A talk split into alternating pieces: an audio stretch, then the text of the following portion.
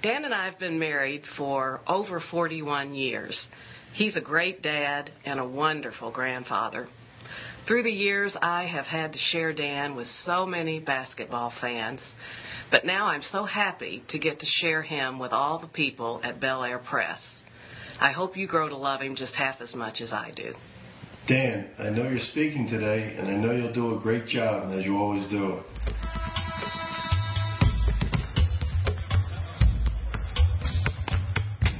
Uh, you know, you're the best at what you've done.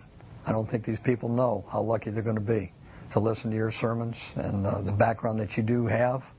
Uh, you've influenced so many lives uh, throughout your career. And I wish I was there where I could be listening to you. You're one of the greatest basketball players in the history of the game, both at the NBA level, the ABA, as well as the college level at the University of Kentucky.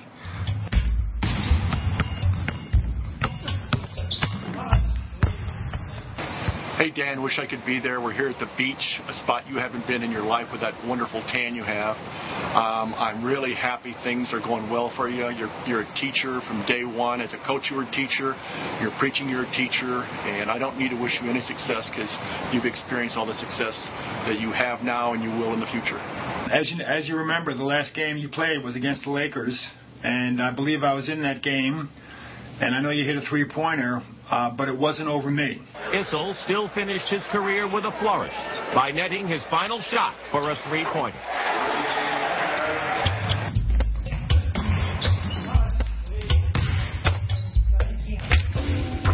Knowing all the ups and downs that we go through, that uh, if you're not grounded in Christ, uh, with the adversity that we, we deal in our professional lives and have dealt with, it would be very, very difficult. And uh, so I think that uh, your background the message that you bring will be really special.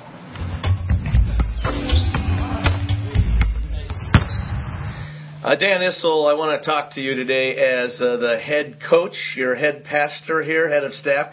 Uh, we're getting ready to give the ball to you, and I want to talk to you in terms of basketball, a game, of course, that I have only played twice in third grade. But as being the great avid fan of your career, I just want to tell you when you're out there preaching, first of all, like you said, everybody wants to dunk or everybody wants to go for the three pointer. Games aren't won that way. Doesn't have to be great. Just get the point. Drive it up to the paint. The most important thing is call the ushers forward.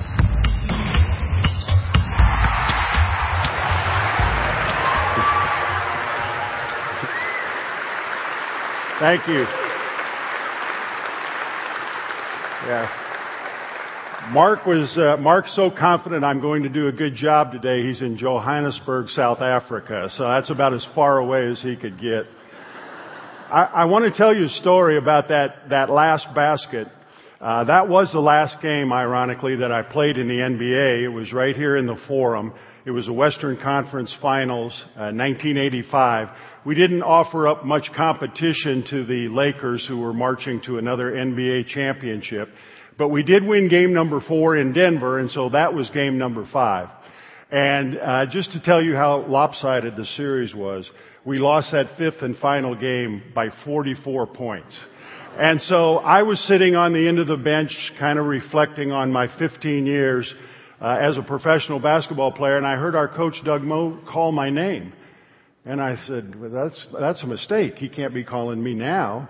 And he called it again. And I went up and he said, I want your last shot in the NBA to be a three pointer.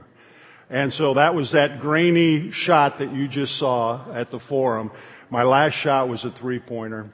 And uh, by the grace of God, it went in the basket. uh, the Lakers were nice enough to give me that basketball.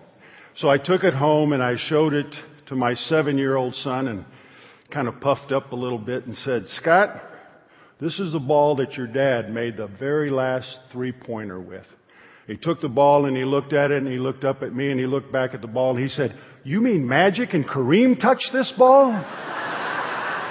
so that, that's my long winded way of saying I know you're used to uh, the Magic and the Kareems being up here bringing the message, but today you have to settle for me. Um, I want to share my testimony with you today, share my story, and um, uh, a lot of my stories obviously have to do with the game of basketball. But I also want to show God's faithfulness in my walk uh, with Him. Uh, every time I hear a testimony, the most interesting testimonies, the most riveting testimonies are the ones where people are down and out and they had no place else to turn but to the Lord and, and He saved them. Uh, my testimony is nothing like that. Uh, I can't, I was raised in a Christian home. I can't remember uh, not being in church and Sunday school. Uh, of course, sometimes my walk was closer to the Lord and sometimes farther away. Um, but I always knew that He was my Lord and Savior. And so that's kind of the experiences that I want to share with you this morning. Uh, if if I was starting my athletic career today, I don't think I would be uh, a basketball player. We start our youngsters so early in organized sports. I think a lot of time that's for our gratification, not so much their gratification. But I didn't play an organized sport till I was in the seventh grade. And I just changed schools and on the bulletin board there was a notice that said anybody interested in trying out for the football team report to the locker room after school. And uh, of course I thought being brand new this would be a good way to make friends. So I went down. The first thing they did was hand me all this strange looking equipment. And so by mimicking the guy in the locker next to me, I put my shoulder pads on and pulled my football pants up and we got out to the field and the the coach said, now men, we're going to start with the basics. Is there anybody here that doesn't know how many players play on a football team? Everybody's kind of nudging one another. Coach is a funny guy. I went home and looked it up in the encyclopedia. Had no idea how many people played on a football team.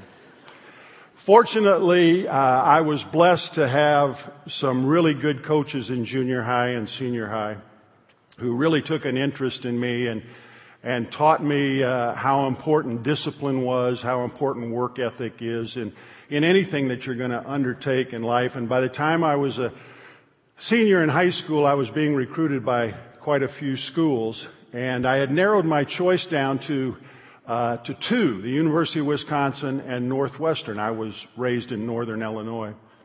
And uh, Madison, Wisconsin, which has certainly been in the news a lot lately, is surrounded by three lakes. And the University of Wisconsin had a class in water skiing, which I thought was really cool. Um, and my folks wanted me to go to Northwestern for a silly reason, like it's one of the finest academic institutions in the in the United States. And I took a recruiting trip to the University of Kentucky, and they weren't too hot on me. In fact, while I was there, I read an article in the school newspaper and it mentioned two other players that they were more interested in in coming to the university and playing center. And so I went home not expecting to, uh, to attend there. But it really got to be a hard decision going back and forth. And that was the first time that I can remember literally getting down on my knees and saying to God, God, this is, this is bigger than me. This is an important decision. And, and I need for you to be in the middle of it. And once I did that, the dominoes just started falling over. Both of those players at the University of Kentucky wanted to sign, decided to go elsewhere. Uh, I, I wound up signing at the University of Kentucky. It was probably the greatest decision in my life because not only did I get to play at one of the outstanding basketball institutions in the country, at the University of Kentucky. But I also met my wife, uh, Sherry, there. And um, as you saw on the uh, on the video, that by the way was a complete surprise. I knew nothing of like that was coming uh, in the nine o'clock service. But uh, Sherry and I got married, and um, and uh, it's been a, a real partnership that uh, that we have gone through together. She she hates when I do this, but uh, in June we will be married for 42 years. So I want her to stand up.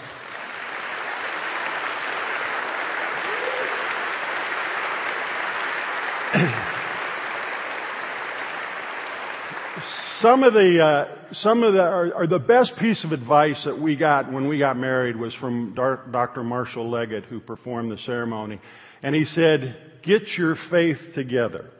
And I had been raised in the Lutheran church, had been sprinkled uh, at baptism, and I decided that we should go to Sherry's church, and, and one of the uh, one of the uh, things that they want you to do is to be baptized by immersion.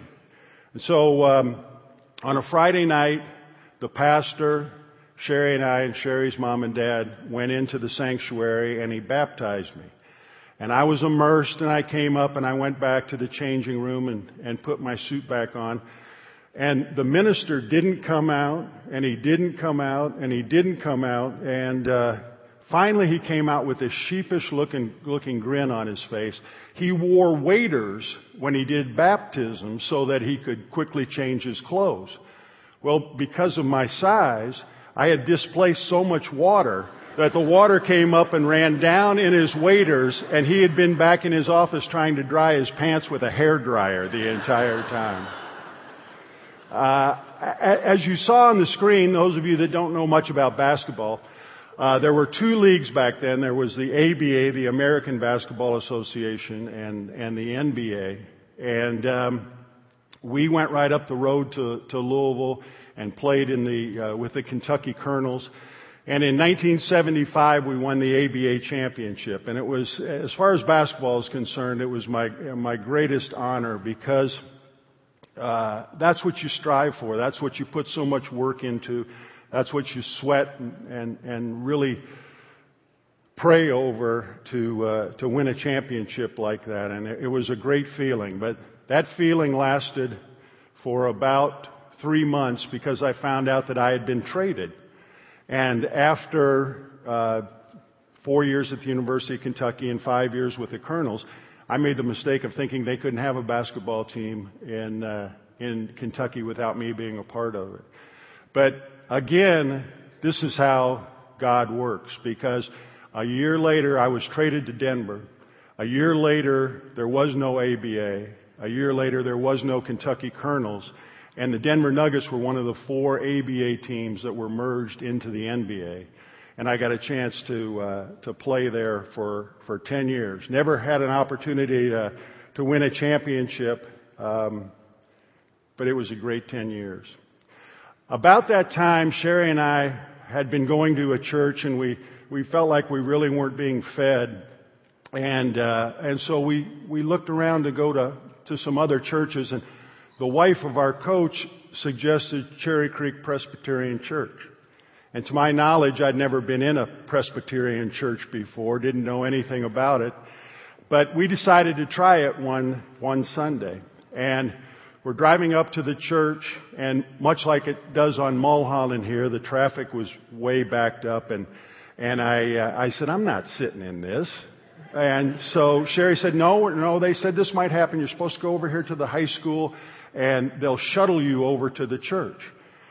So we got on this school bus and my knees wouldn't even fit in the seat. I had to sit on the edge of the seat with my knees out in the aisle. And by the time we got there, the, the sanctuary was full and we sat one in front of the other uh, on folding chairs in the back. And of course, uh, that was Mark Brewer's church. And uh, we became very good friends after that. Uh, Mark left for a year to, to go to Ward uh, Presbyterian in Detroit. And when he came back, he involved uh, Sherry and I in um, one of the neatest things that we, we've been involved with in our life, and that was starting up a new church. We started uh, with uh, two other couples and, and the Brewers, uh, Colorado Community Church. And the first Bible study that that church had, there were 44 people in a, in a basement. And the church with Mark's leadership just exploded. It wasn't long and we were in a, in a hotel uh, ballroom. Then we moved to a, a Catholic high school sanctuary. Then we bought a building and remodeled it and made a, made a church of our own. And then wound up buying a church that was for sale. And the fourth uh, Easter Sunday that we celebrated at that church, we had 5,000 people uh, in attendance. You know, uh, Mark has challenged us with um, with our spiritual life for 2011 to be two plus two plus two. That is, He wants us to disciple two people this coming year. And it doesn't have, you don't have to know the, the Bible cover to cover.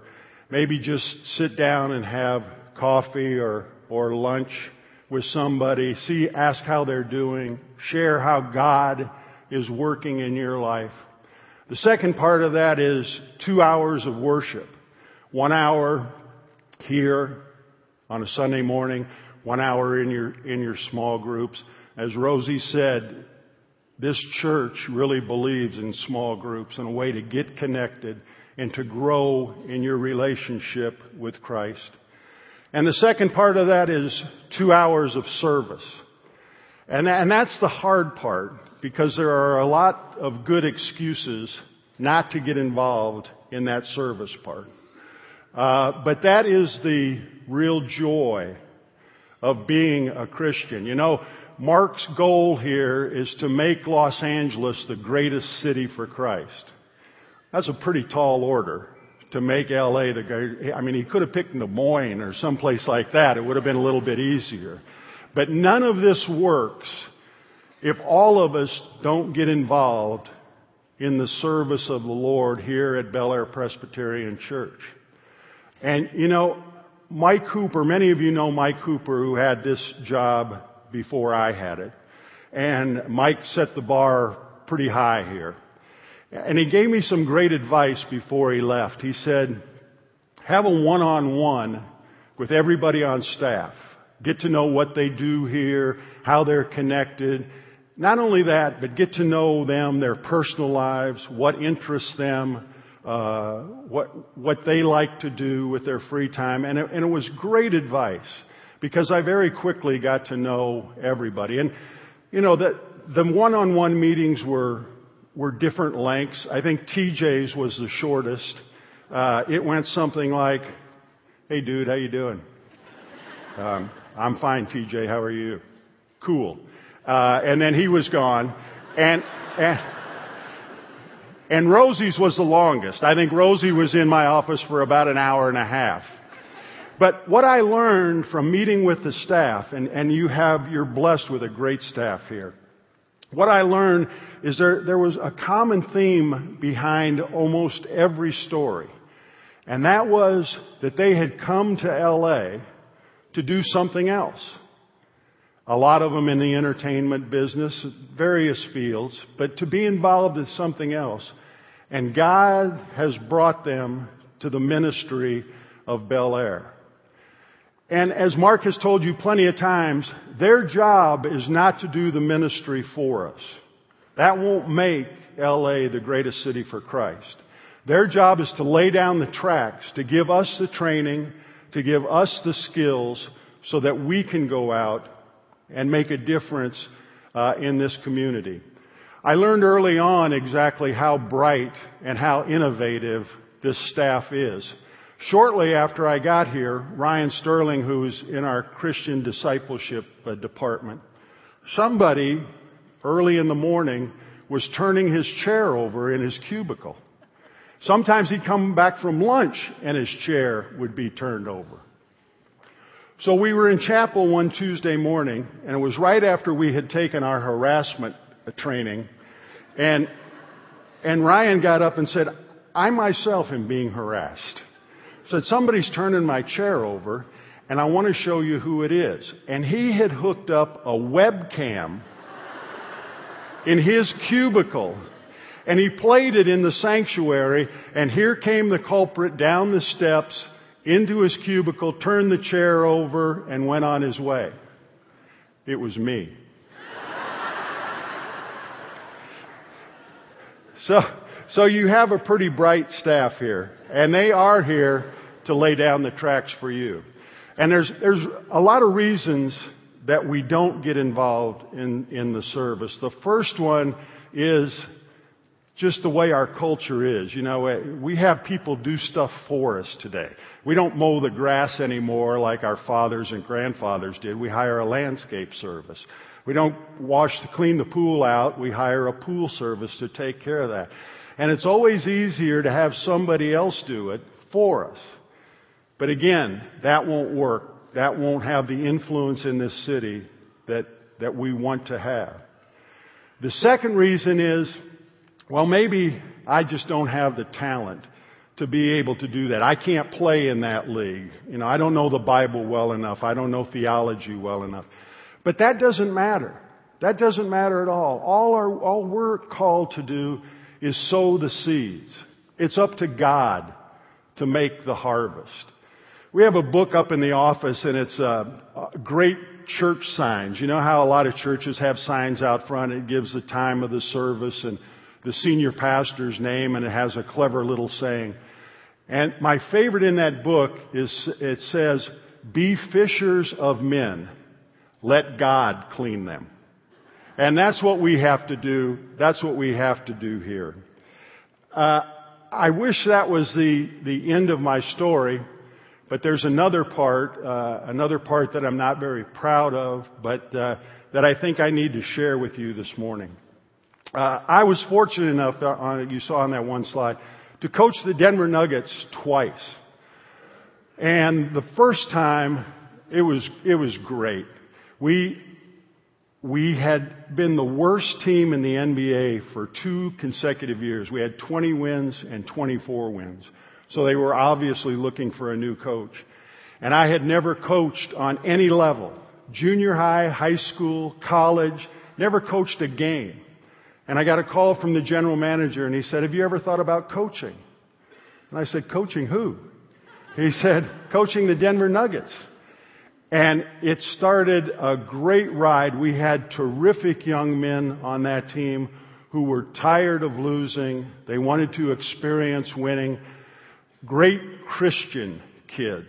It doesn't get a lot of notoriety in the NBA. You know, most of the bad characters get all of the press. But what you might not know is that every NBA team has a chaplain. And every NBA team has a chapel service prior to the game. 41 home games a year. So you can do it at home, you can do it on the road. And these young men, the first, first year we, we coached there, they won 36 games, an improvement of 12 games. Pretty good. The second year, we, we were about 500 and we snuck into the playoffs by the skin of our teeth. And we had to play the Seattle Supersonics, who had the best record in the NBA that year. We lost the first game by 26 points in Seattle. We lost the second game by 10 points. We went back to Denver. Their best player missed two free throws at the end of the game and we won. We won the fourth game. Now we're getting ready to go back to Seattle for the fifth and deciding game.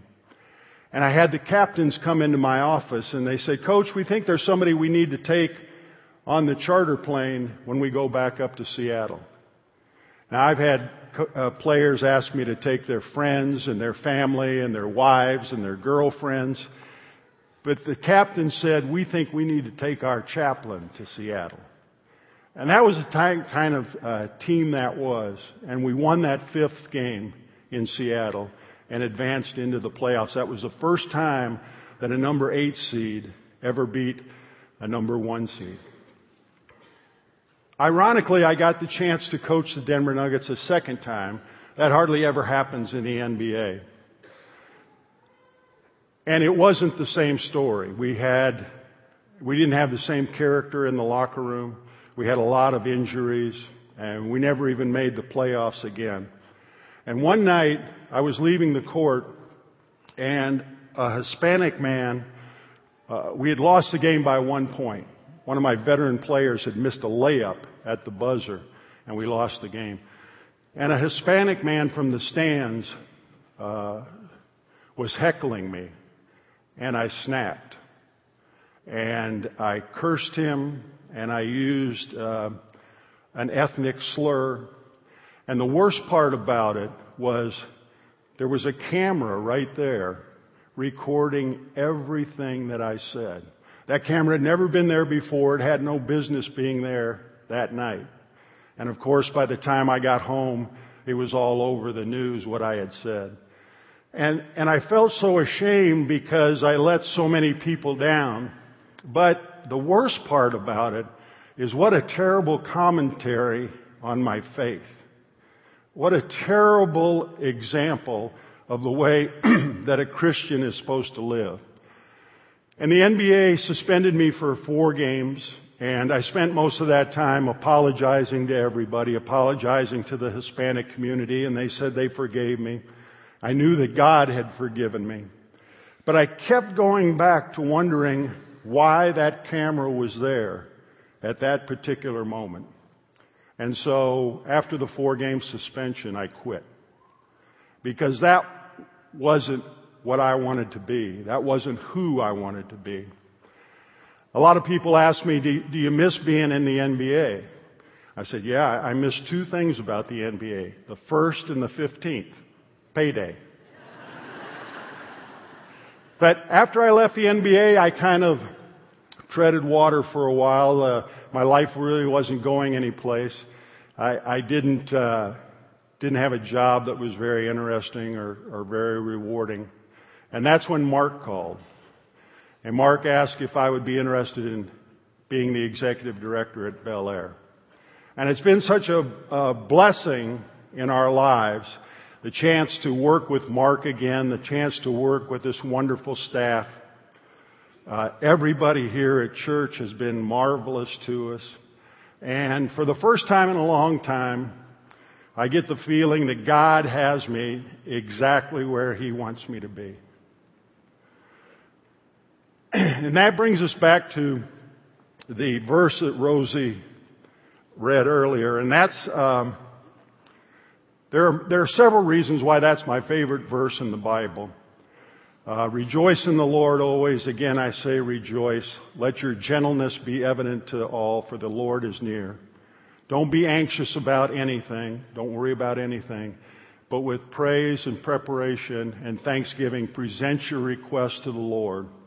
And a peace that passes all understanding will keep your hearts and minds in Christ Jesus. And I think that's a great promise. First of all, look at how different that is than what the world tells us to be. You know, the world tells us we gotta be tough. It's dog eat dog out there. You can't, they can't let them see you sweat. Paul tells the Philippians, let your gentleness be evident to all. And the second reason is there are no promises. Re- go back and see, he doesn't say that if we're Christians, We'll never have any problems. We'll always have perfect health. There won't be any uh, marital problems. There won't be any health situations. But what he says is that God will bring you peace that passes all understanding. I have that peace this morning. My prayer is you do too. Let's pray.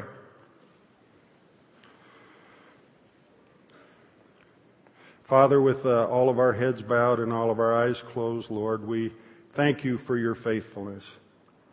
We thank you for the promise that if uh, we are open to you coming into our lives, that you will do just that and show us the way. And Lord, now as we go out into this week, to this year, to however longer we have on this planet, may everything that we think, do, and say be pleasing to you.